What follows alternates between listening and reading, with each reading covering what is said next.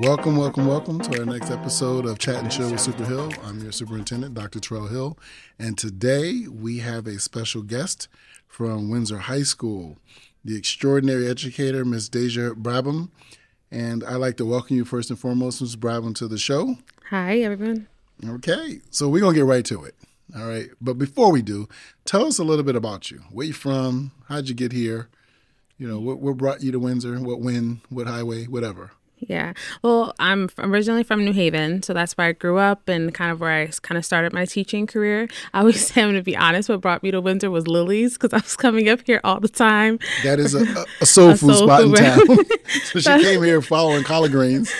Basically, I was like, so that's when I first kind of started coming to Windsor a lot. And then I had a good friend who actually went to school here. So I think that's what kind of inspired me whenever I saw the job posting to um, come on up and see what was about, see what was going on here.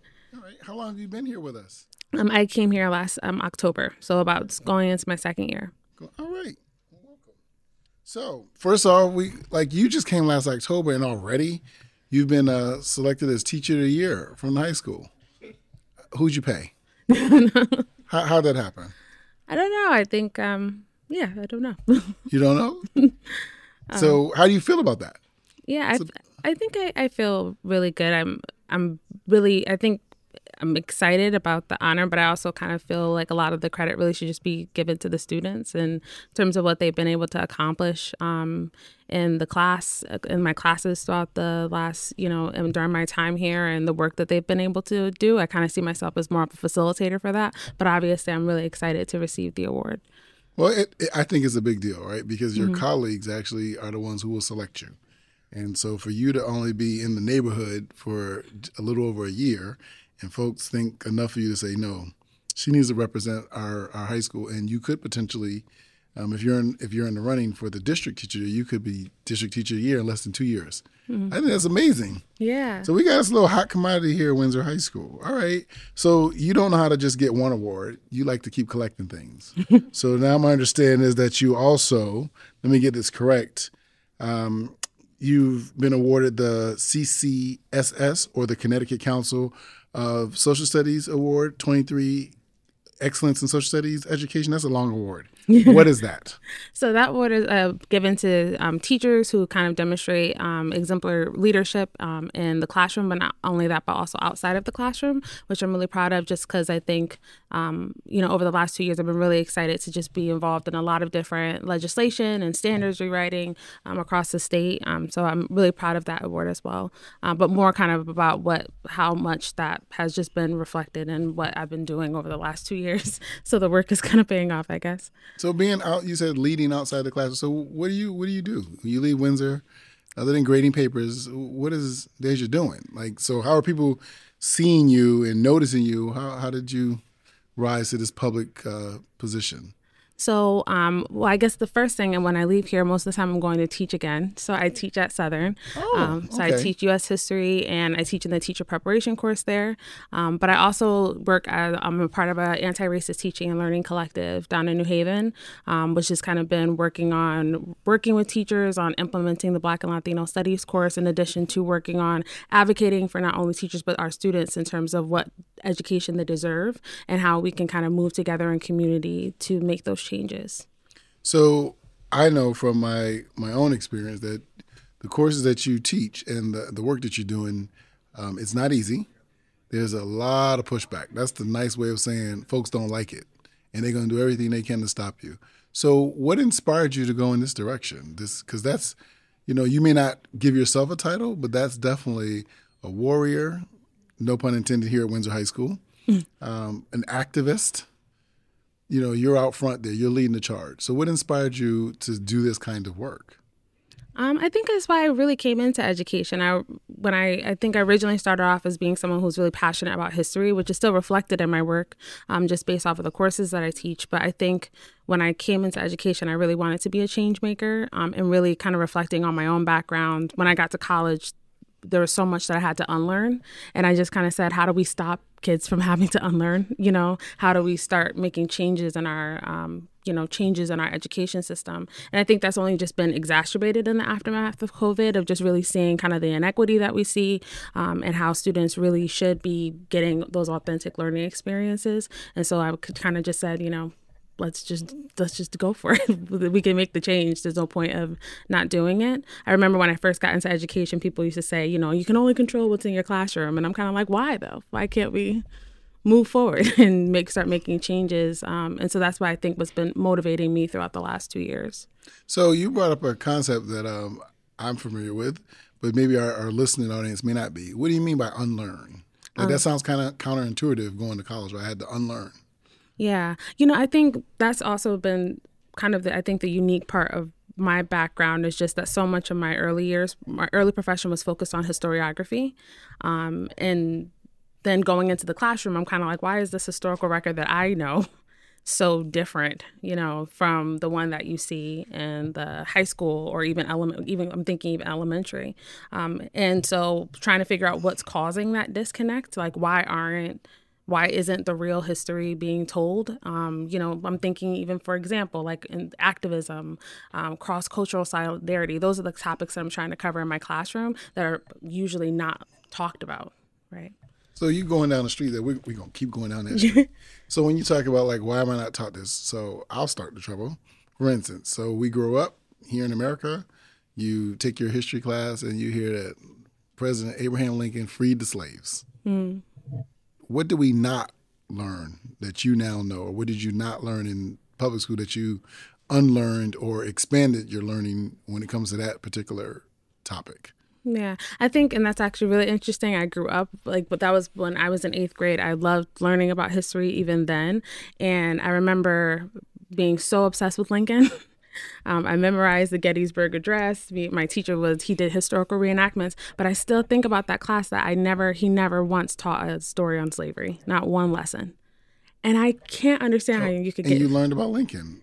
The entire Civil War, but I knew about the the. Didn't say what the Civil War was about, or allegedly about, or one. not once, not once. And so, growing up, that actually was something that I became really interested in. Is just you know how are we pitching history to our students because it's not that you know Lincoln is an interesting character and that he isn't necessarily the abolition that he was portrayed to be. Um, and people knew that even during that time period. Frederick Douglass for example said that he was you know in many words he was a white man of his time. The right. exact words from Frederick Douglass. the, the archetype.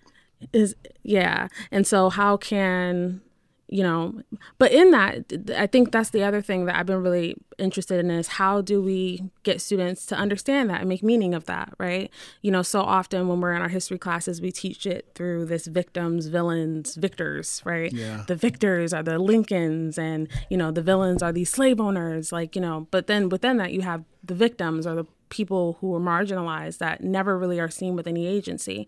And so what I've been interested in is how can we tell the actual story with nuance and complexity that really teach students how to make meaning, right? So I'm not in my classroom saying let's just throw out Lincoln, but let's contextualize him, let's see him for who he was and understand the the kind of the times, um, and then more focus on the collective activism that came out despite kind of Lincoln, right? Right, because you had a lot of Black abolitionists and free African Americans who were living in the North who are fighting for themselves, right? So why are we not telling that story? I, I like that, right? It's um, it's sort of the uh, both and, mm-hmm. um, and because you're right, we're always taught like so. Even I don't I don't want to mess around, but let's tell a joke, right? Even the brothers and sisters that are woke, and we know that word is taken on a whole different meaning now, right? Or at least not taking on a different meaning. Let me change that. It's been co-opted. That's what mm-hmm. I'll say. Um, but everything Lincoln did wasn't terrible mm-hmm. right? And there is some seed or foundation as to why someone could spin a story about him that way. So what I've learned uh, in my studies of history and, and, in my education over the years is that okay, while this person isn't the the god or um, the perfect being, this thing was of benefit, right? And there are times when folks will do something not intending to necessarily help you or or someone else, but it does, you know, in some kind of way help people.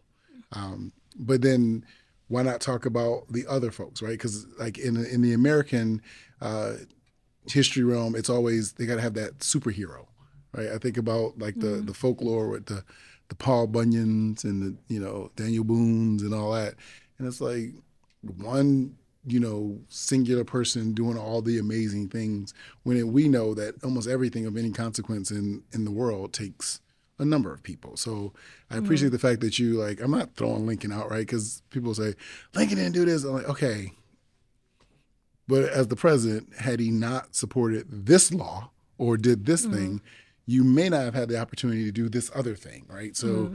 you don't have to give him all this credit, but you can use what you can use, and then at the same time, you can talk about people who were doing the work outside and, of right outside of that. And so I, I, I appreciate that, right? That you're just not like let's just wipe everyone out. And mm-hmm. um, and I'm not saying I'm the big Lincoln fan. You know, actually, you know, and everyone got their flaws, but I'm actually a big fan of uh, Benjamin Franklin. Mm-hmm. You know, I think he should have got a lot more love in American history than a kite and a key. it's like. Um, so, but that's that's for me. That may be another episode, right? We'll just like we'll go down a historical uh, yellow brick road one day. So, all right. So, bringing that attitude to your classroom, how do you perceive your students perceiving you as as a teacher? Like, how do how do they receive Daisha or you know Ms. Brabham? How do they receive you with that attitude? Because that doesn't sound like the atypical history teacher approach.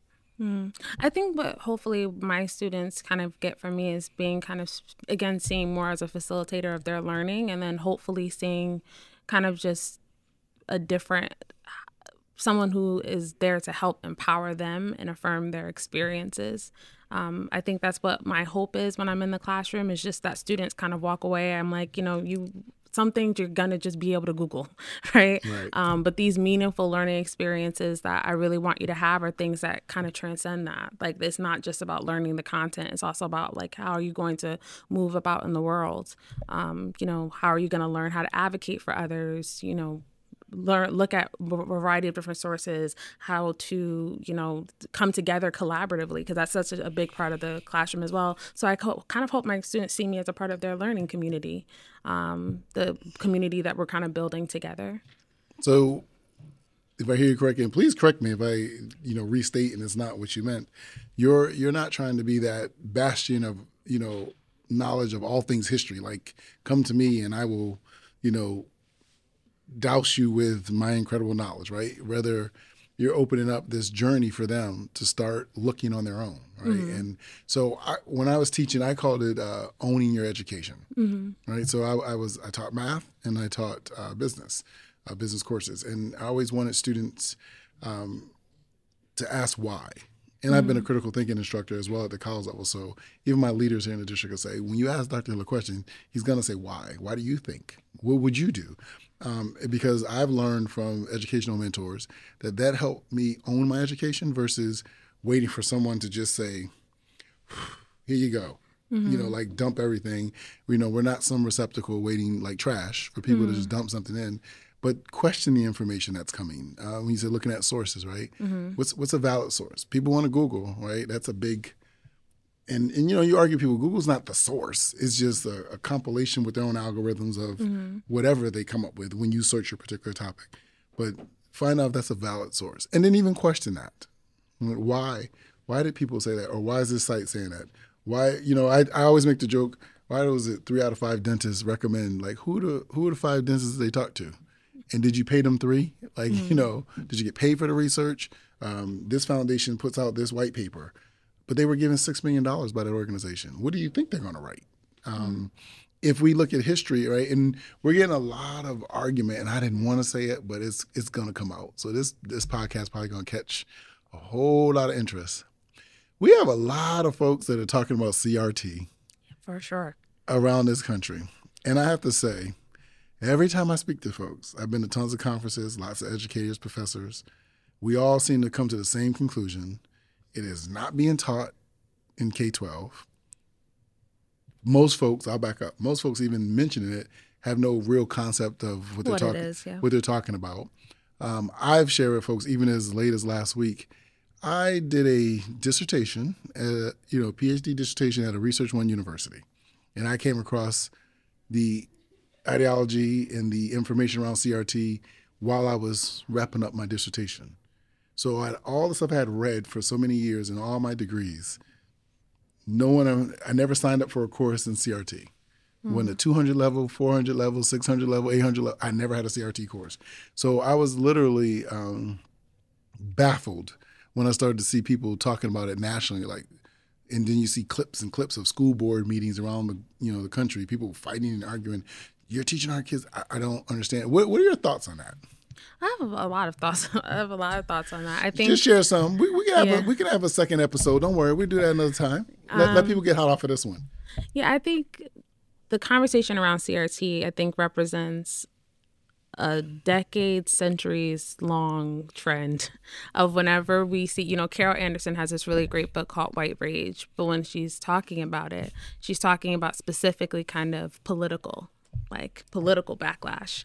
Um, and so to me, I think we are seeing a lot of different changes in our schools and a lot more of an inclusive, but it's really kind of, again, that truth telling that's there. That's what's happening. And that's what people are kind of reacting to. But I think my response to that really is that I'm not really teaching my students anything that they don't know right? And so, for anyone who's afraid of CRT, when me and my students are talking about inequities in the healthcare system, and one of my students says, "Oh, well, I understand because my, my my mom was afraid to go to the doctor," right? Or talking about the inequities that we see in our um, in our criminal justice system, the inequities that we see in our education system. I'm not teaching or I'm the, I'm I'm giving my students a space to talk about what they see. We all see it, right? And so I think there's that's the one piece there. But I also think there's another conversation about how are we how is this conversation impacting white students, which I think is also equally detrimental, mm-hmm. right? Because white students want to know what whiteness is too, because whiteness is also constructed in the way that blackness is constructed. And so for me, I think the conversation about CRT is just really fruitless. There's no point of really um, kind of fighting back against it. And I also think that what I would recommend for everyone to do is just to kind of think about what has kind of kept me steadfast in the last two years is what are my values and my goals and what are what do I know is right for the students that I serve. Um, and then sticking by that, you know. And I've had, you know, I've been able to talk. I've spoken to Kimberlé Crenshaw, the founder, or kind of like thought, and I think she feels the same way of how can we also not be reactionary and how can we kind of stay, keep steadfast to what we know is right, right? And I don't think we also, I don't need to speak. Our students are speaking, right? Right? The Black and Latino Studies course didn't come out of a legislative house. It came out of the activism work of students. Mm-hmm. And students are saying that they want this. And so anyone who's saying that they're protecting them isn't. Right. right? Quite frankly. Yeah, quite. You're not, right? Because the students themselves are saying that. And I think it's actually, to me, just one historically accurate, but to some extent, edu- almost educational malpractice not to engage your students in truth telling, right? I'm quite frankly not telling the truth if I'm not discussing the inequities that we see. And so the question is, what do we do about it, right? And so you can either be on that conversation of what do we do about it, or you can be protesting something that you don't understand. So I, I appreciate the, uh, I like that term as well, educational malpractice, um, because that puts it in a, a, a, very serious context because people will talk about doctors and lawyers and you know with such you know great affinity and like admiration and respect. And i think a lot of times educators don't garner the same level of respect as professionals. Um, but i'm also you know big on saying educational institutions are set up to convey culture in a, in a particular society. So they're needed because you want folks in your society to operate a certain way. However um, as you're saying throughout history in any culture things change. It doesn't mm-hmm. mean the apple cart is completely upset, but maybe you're getting a couple of different types of apples on that cart now. Mm-hmm. And the idea that students don't know something, um, I think not only is it a disservice to to students, I think it's disrespectful mm-hmm. because you think that they are not that bright. And young people today probably get a hold of information way faster than we ever did. I mean, I know for us, if you didn't have the Encyclopedia Britannica and Lord help you, you had to be making payments, right? You, you were stopped at R. You were waiting for the next payment so you can get the other ones. And then that information, like textbook information, is printed like four, five, six years earlier. Students can go on their phone and yes, Google or any other search engine they wish to, you know, Yahoo or Safari, and someone's compiling information. And as I said earlier, you got to be clear on what's valid or not. But either way, they have information, and then just anecdotally, they see it in life. As you said, the student that said, you know, this happened to someone I know. Mm-hmm. Um, and when you t- you hear folks, and you know, I've heard arguments around the country. Um, they're very passionate, and I, I just kind of shake my head every time I see it. I'm like, I don't really even understand what they're so passionate and angry about. Like, mm-hmm. what do you think is happening to your child? And and then my white students. So I've had the. I now see it as a privilege. Initially, I didn't. But I've had the privilege of teaching in all white districts where I was the only black teacher in the entire district. And I've always been me. So I'm straightforward no matter where I go. Sometimes I want to be quiet. I don't know why I can't ever be. But, uh, you know, I taught my students, I'll say, so this is how this is done. Because even though I taught business, there, there's the inequities are in business. Mm-hmm. And I'm like, so you can go for this particular opportunity, small business loan. I'm going to have to jump through some hoops and I would show them, you know, through data and research how like time and time again when people say oh we're doing this for these communities you know you know these uh, terms i just had a discussion on opportunity zones. Yeah you can call it opportunity all that means is that you have a greater opportunity to start a business in my community because you're going to get access to the monies and the resources to build your business. I, am not going to get that. Mm-hmm. but you've determined that this is a good fertile place for you to make money right and so, but young people see that. Mm-hmm. They they know who gets what. I remember an experience right here at Windsor High School when I was a vice principal, um, and I was the first black male administrator in the history of the town, and didn't realize it was going to go all the way through my whole career here at the town. Um, and students said to me like, my, my, black friends get treated differently with discipline, Mr. Hill. Like, what do you mean? I said, watch, we're going to show you. They did their own experiment. Two students. They said, we're going to do the same thing in class watch the white student said, watch them send me to the counselor because I must need someone to talk to. Black students gonna be sent to you for discipline.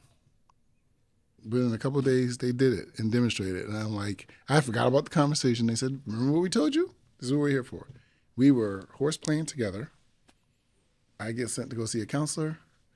He's in front of you for discipline. As much as I knew even before that point, that that's a real marker in my educational, you know, experience as an educational professional. That and I've talked about this in conferences and on panels, right? Like these two students, and I'm still connected to one of them. And I'm like, and it's been almost 20 years. That's what our society is all about. The inequities are still there. Folks know it. They don't want to talk about it. So the more noise you make, was it Shakespeare? I know you're a history teacher, right? But uh, I do believe the lady do protest too much. Mm. So when you fuss a little bit too much, what's going on? Why why are you so upset about this? Mm-hmm. I teach in my leadership classes. I teach uh, people who want to become school administrators at UConn. Right, uh, when a paradigm is going to shift, the people who fight the hardest against the paradigm shift are the people who are benefiting the most from the current paradigm. Mm-hmm. So as soon as you put up big arguments to me, I have to look at you and go, hmm. Because it's either what do you have to lose? If you have nothing to lose, you say nothing. I'm all for it. Then why are you arguing so hard, right? I don't think anybody would argue to say, you know, we're going to turn this slave ship back and go back to Africa and let y'all off. Who was going to argue that one? None of the slaves were going to argue it, right? If that were the case. I don't think anybody would argue if they say, you women don't have to march. We're going to give you the right to vote because you should have the right to vote. Why, why are we even denying you that? No one was going to argue and say, no, we want to protest for it. People are going to take what's beneficial to them. So I think – what you said about you know the whole argument around CRT. You know, you can't see her face, ladies and gentlemen, but she had that like exasperated look, like I really don't even understand this discussion, and that's pretty much how pretty much everyone who understands even a little bit of CRT, that's what they think too. Like this, this is not a discussion. Yeah, and I also right? just think the other piece of it mm-hmm. is you know there's a there's another piece too with just the kind of trend is just again keeping students from the historical record but also like thought right? You know, that people stu- people of color are capable of thought and producing thought and producing ideas and to keep all and that's another piece that I think I've tried to really emphasize that we all kind of are we all are we all are d- done poorly when inequity exists, right? We all are kind of like you know, and and I think that's been shown historically and it's shown today. And so for me, what I'm trying to get the students to kind of figure out is how can we work together in communities, right? And that's the big piece, whether that's in our classroom community, our school communities, mm-hmm. our Windsor community, state community. How can I be an active or advocate for change, right? Um, most of these students are not going to become historians, and they're not going to be necessarily like you know talking about CRT like in their spaces, but you know they will have some, hopefully have some model of how can I be different, right? How can I make a change and make those small steps that we can just so that we can end up in a more equitable society? that is going to happen, right? right? You know, we are pushing that trend. And so, you know, any chatter on the side, you know, we are going to start to see, we, we are pushing for just towards justice. And that hopeful message is one that hopefully our students are getting is that, yeah, like all that stuff could happen, but we're still going to keep pushing for change. I think about the um, the documentary Eyes on the Prize. Mm-hmm. So you just keep your eyes on the prize, like, like, and and that's what it all is, right? It's noise, and you know the term white noise. It's just noise, and you know you can't be distracted, right? You have to keep going, and you know I, I laugh because I have to talk to so many different people in so many different realms, and there are days when I'm really like energetic about, okay, we could talk, right? It's like basically entertaining foolishness. And then there are days when I have no no energy for foolishness whatsoever. I feel like my grandma. Like, boy, I'm, I'm too tired for this foolishness right now. So he's just like leave me alone. Um, but let's let's pull it back a little bit. So the the Black and Latino Studies course. Yep. Um, I am I'm so happy to see it. You know, in motion. Um, I was part of the committees to look at the curriculum. You know, years back. After you know, after it was approved, and it was cool to you know discussing it with uh, other various educational and thought leaders across the country. So it's in the house. How, how are students receiving that course? They love it. They love it. They might not always like, you know, they might not always like want to like get like, you know, they might be tired or something, but that's, you know, I have, I've had a lot of different visitors in the class and that's probably been the most inspiring piece is that they all kind of have it's just shown in their dedication to just getting that kind of like you know engaging with the activities that we've been mm-hmm. doing but also just how they speak about the course um, the fact that students are willing to write letters and and advocate and talk and like hey like i said hey we want you know eighth graders to take this course now. And they're like yeah let's go to sage park. Let's go. Tell them to sign up. Everyone should be taking the course. I think that's what's been most exciting about it but also just thinking thinking about how this course can really be a model for how we approach history statewide i think mm-hmm. is really important especially as we see more and more inclusive changes happening with asian american studies indigenous studies um, pushing forward. So i've been really happy about how the course has evolved over um, evolved here in Windsor. So, do we have our white students taking the class? So, I will be honest. For the last two years, there have been, um, you know, predominantly students of color. Um, but I think even within that, you know, I think there have been a lot of different models. I know in Westport and Staples, you know, I've we've I've worked with a teacher out there who's done a lot of great work with students who are predominantly white taking the Westport. course.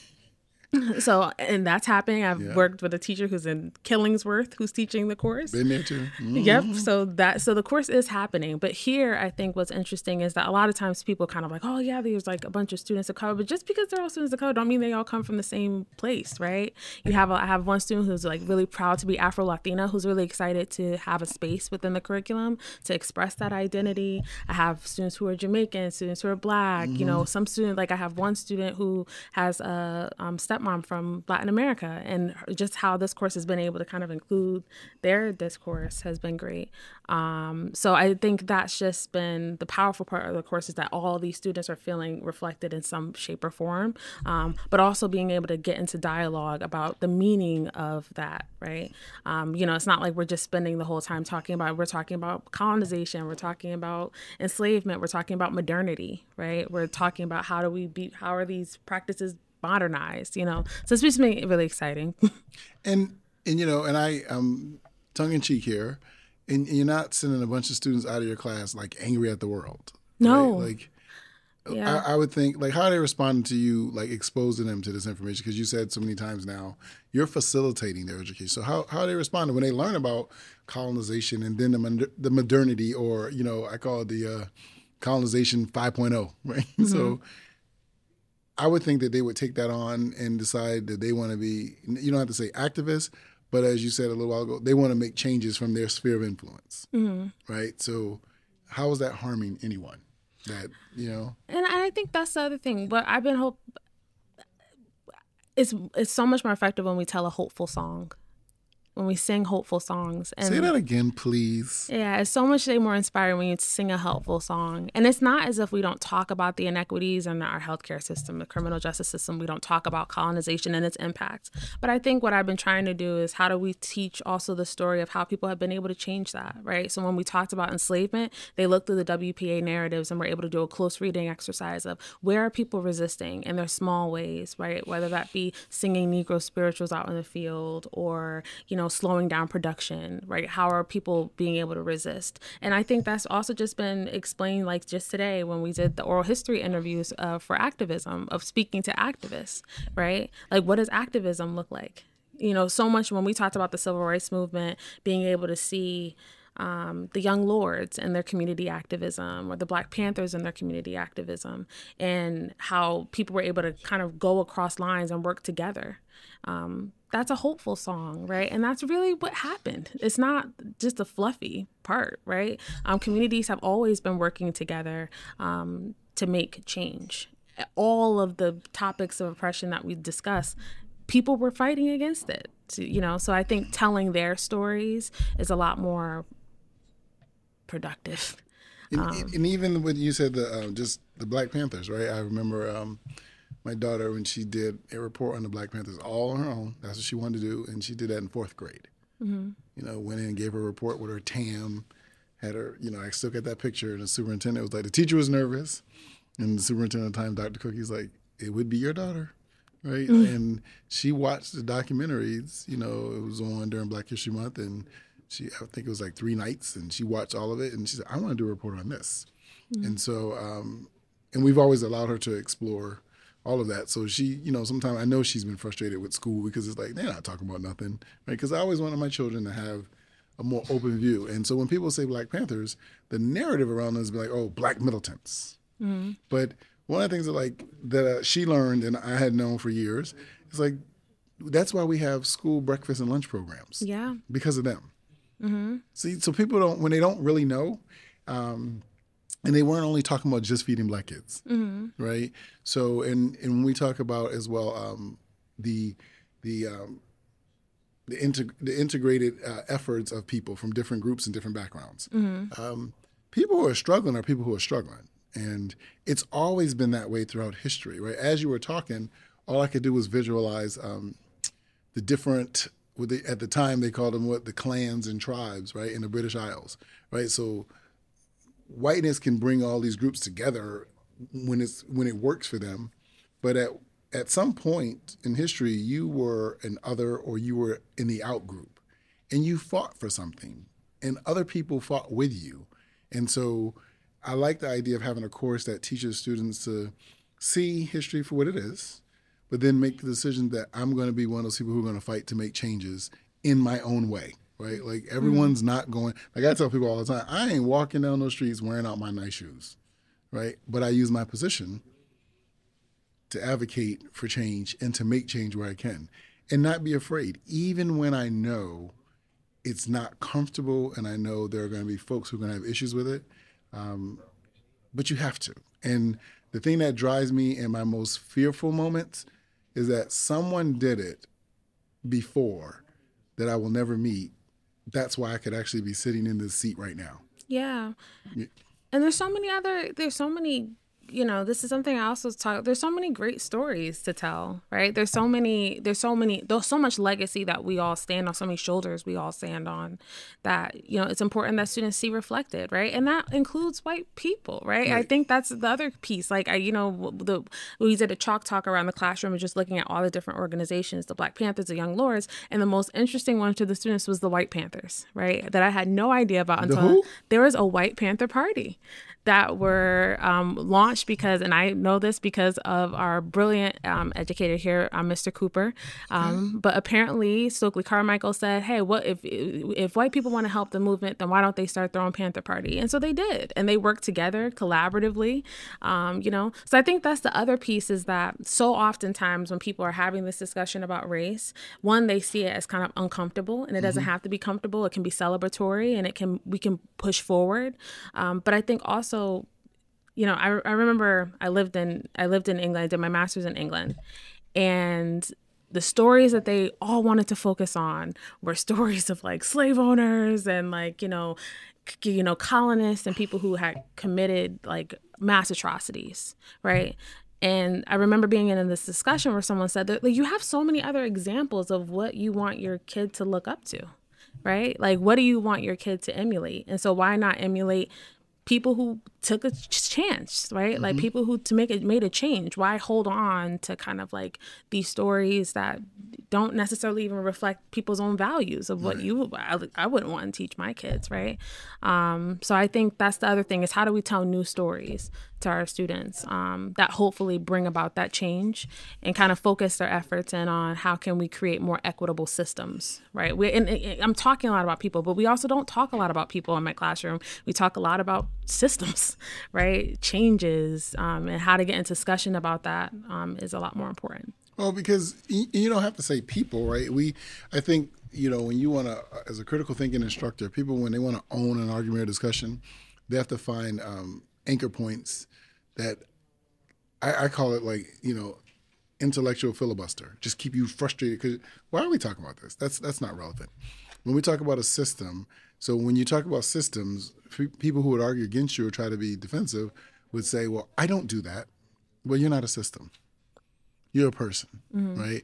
I spent about 12 years doing diversity and equity work, um, working primarily with police departments, um, the military, fire departments, you know, a whole lot of blue collar groups. And if you're familiar with them, you know people got their names on their chest, and most of them are not African American or Latino. And so, you know, other you know, initially you hear some stuff from them, but then eventually during the course of my training, it would soften because what I would look for is the commonality of our lived experience versus, you know, like y'all people did this to me, and no, like, why do you like that person? Why do you get along with that person? You know, I remember one example I gave police officers. I said, "So who's your partner?" You know, um, Jose, and I said, "Are you guys close?" Absolutely. He's the godfather of my children. I said, so you're a good old Irish boy, and Jose is the godfather of your good old Irish children. So if something happened to you, he's responsible to make sure they're raised well. Absolutely. And you trust him. Absolutely. He's a good guy. And I said, is it possible that he came from a family that has some more good guys and some good ladies? Or is he only a good guy because he put the uniform on and the badge? and you know, in that discussion, they're like, I never even thought about it like that. That's they're like, I never even thought about it like that. I'm like, so what it's really about is relationships, right? Like, hear, let me hear your story and you hear my story.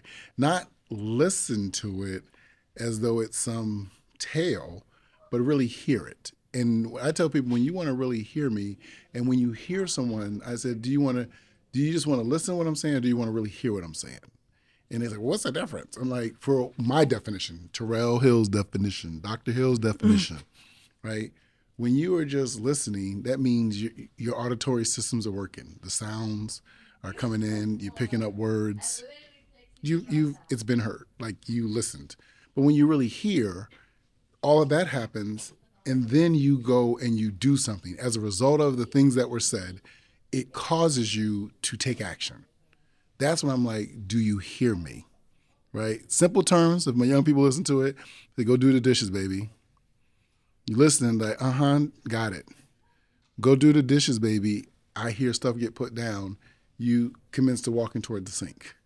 Now you heard me because action was taken. So I, I look for that. And I'm looking forward to coming in your class. I really am because I'm like, you're going to have to throw me out. I can tell you that now. Don't be worried, because I'm superintendent. Feel free to Dr. Hill, get out of my class, get out of my class, because I can already tell I'm gonna be all up in a discussion, right? I, I this is what I like. Um, this is why, why, I've always liked when I was here as a vice principal. Um, I used to do evaluations in the social studies department. So if I could find a good discussion, never found a good discussion I could I could walk away from, because um, I, I love seeing the students their eyes get big, mm. and it sounds like to me you're doing the very thing that I love with education in general you're helping them make connections, mm. right? If they can connect this piece of information to something that's current or even something from another discipline, Now they have truly learned it, right? Because they've embraced it from all angles and all sides. Um, too often in education, and again, I'm talking, you know, globally, we learn pieces of information in isolation. So they're like free floating objects. And so it, it doesn't really mean anything, right? Mm. So um, Lincoln freed the slaves. Oh, okay. Mm. I can either embrace that wholly or I can reject it, but it still doesn't mean anything by itself, right? Earlier you said it needs to be contextualized. Um, my favorite, Ben Franklin and the kite and the key. And I'm like, I remember even being a little kid, like, so some man decided one day to go stand outside in a lightning storm with a kite and a key attached to it. That and teachers would literally that would be the lesson. Mm. They would talk about electricity and all that, but what does that mean? Yeah, how like, do you make meaning? Right, it, it. it, had no meaning, and I'm like, this is, you know, you get your A because you just regurgitate the information, um, and I didn't really gain a deep appreciation of him until I went to the Ben Franklin House Museum in Philadelphia. And my children didn't enjoy it because they want to get back to the hotel and swim. But I'm mm-hmm. like, I'm a nerd, so I'm like reading everything, right? I didn't know he did the almanac, the Farmer's Almanac, mm-hmm. right? And he had the pseudonym, and I, I was like, what? This dude negotiated trade agreements with France, and you know, helped us in the Revolutionary War because his skill set. Some of it he ain't publicly want to talk about it, but he had a skill set that helped. so I'm like, we didn't learn. Like history would have been. Who would have left a class like sounds like yours? I would never want to leave that class bell could ring. I'm like, we good. Bring my lunch. I'm gonna stay right here. And think about it. If we had, if and I'm hoping from this podcast, right? Whenever I talk to teachers, um, I'm not just trying to laud or applaud the teacher that's on the other microphone. I'm trying to inspire colleagues, you know, to to do the same in their own disciplines, in their own genre, in their own areas. Like make your class a living, breathing thing for students. Mm. And then the little things that only a few people fuss about will, will virtually disappear. I virtually had no discipline issues, right? One of the things that's talked about in education all the time in my classes. And people are like, why not? I'm like, well, I was teaching business and I don't know anybody yet who don't want to know about how to make money or how to handle money better. So I never had a problem. And I talked about real stuff. I didn't just talk about a spreadsheet. I made real connections. Mm. He worked at McDonald's. He make minimum wage. He gonna work ten hours. How much you gonna make? He got to take away, you know, FICA. Who's FICA? We're gonna tell you about FICA in a minute, right? Federal taxes, state taxes. So he comes home with this. Now he want to take you to the movies, girl. movies ain't got expensive. It's twelve dollars a person. She's like, he already only down to twenty dollars, Mr. Hill. Exactly. so that means y'all getting one popcorn and one drink. Are y'all ready to share the same straw right now? Now let's talk about some health concerns, right? So I would just make kids laugh on little things like that. Right? That wasn't the lesson. The lesson was about budgeting and money and understanding gross income, net income, right? Deductions.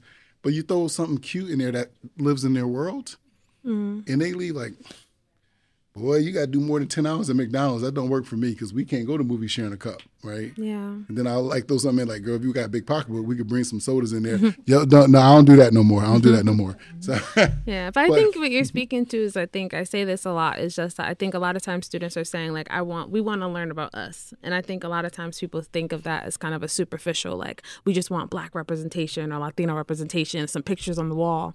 But really what they're saying is they really want to have, they want to make those connections. Like, they want to learn about us, like our time, our language, how we're communicating. And I think that's when you're able, when students are able to see that reflected back at them, mm-hmm. all students are able to benefit from that. You know, just being able to have discussions about them. You know, like at the beginning of the year, we did a project on indigenous and African like modernity. So how our indigenous culture and African modern um, culture reflected today.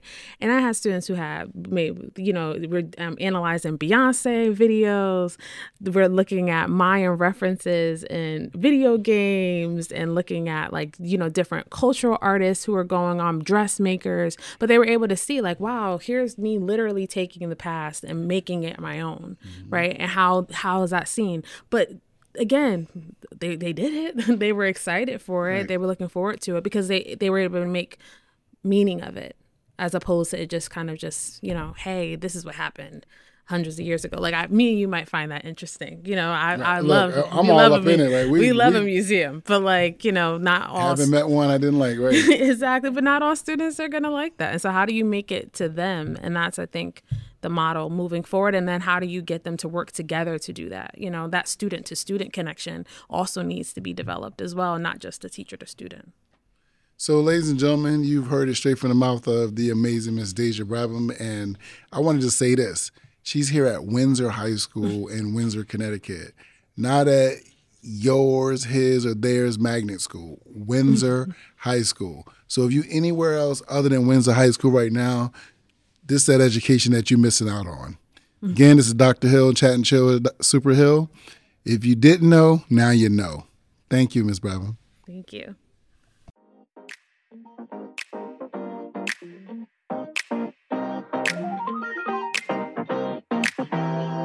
bensounds.com.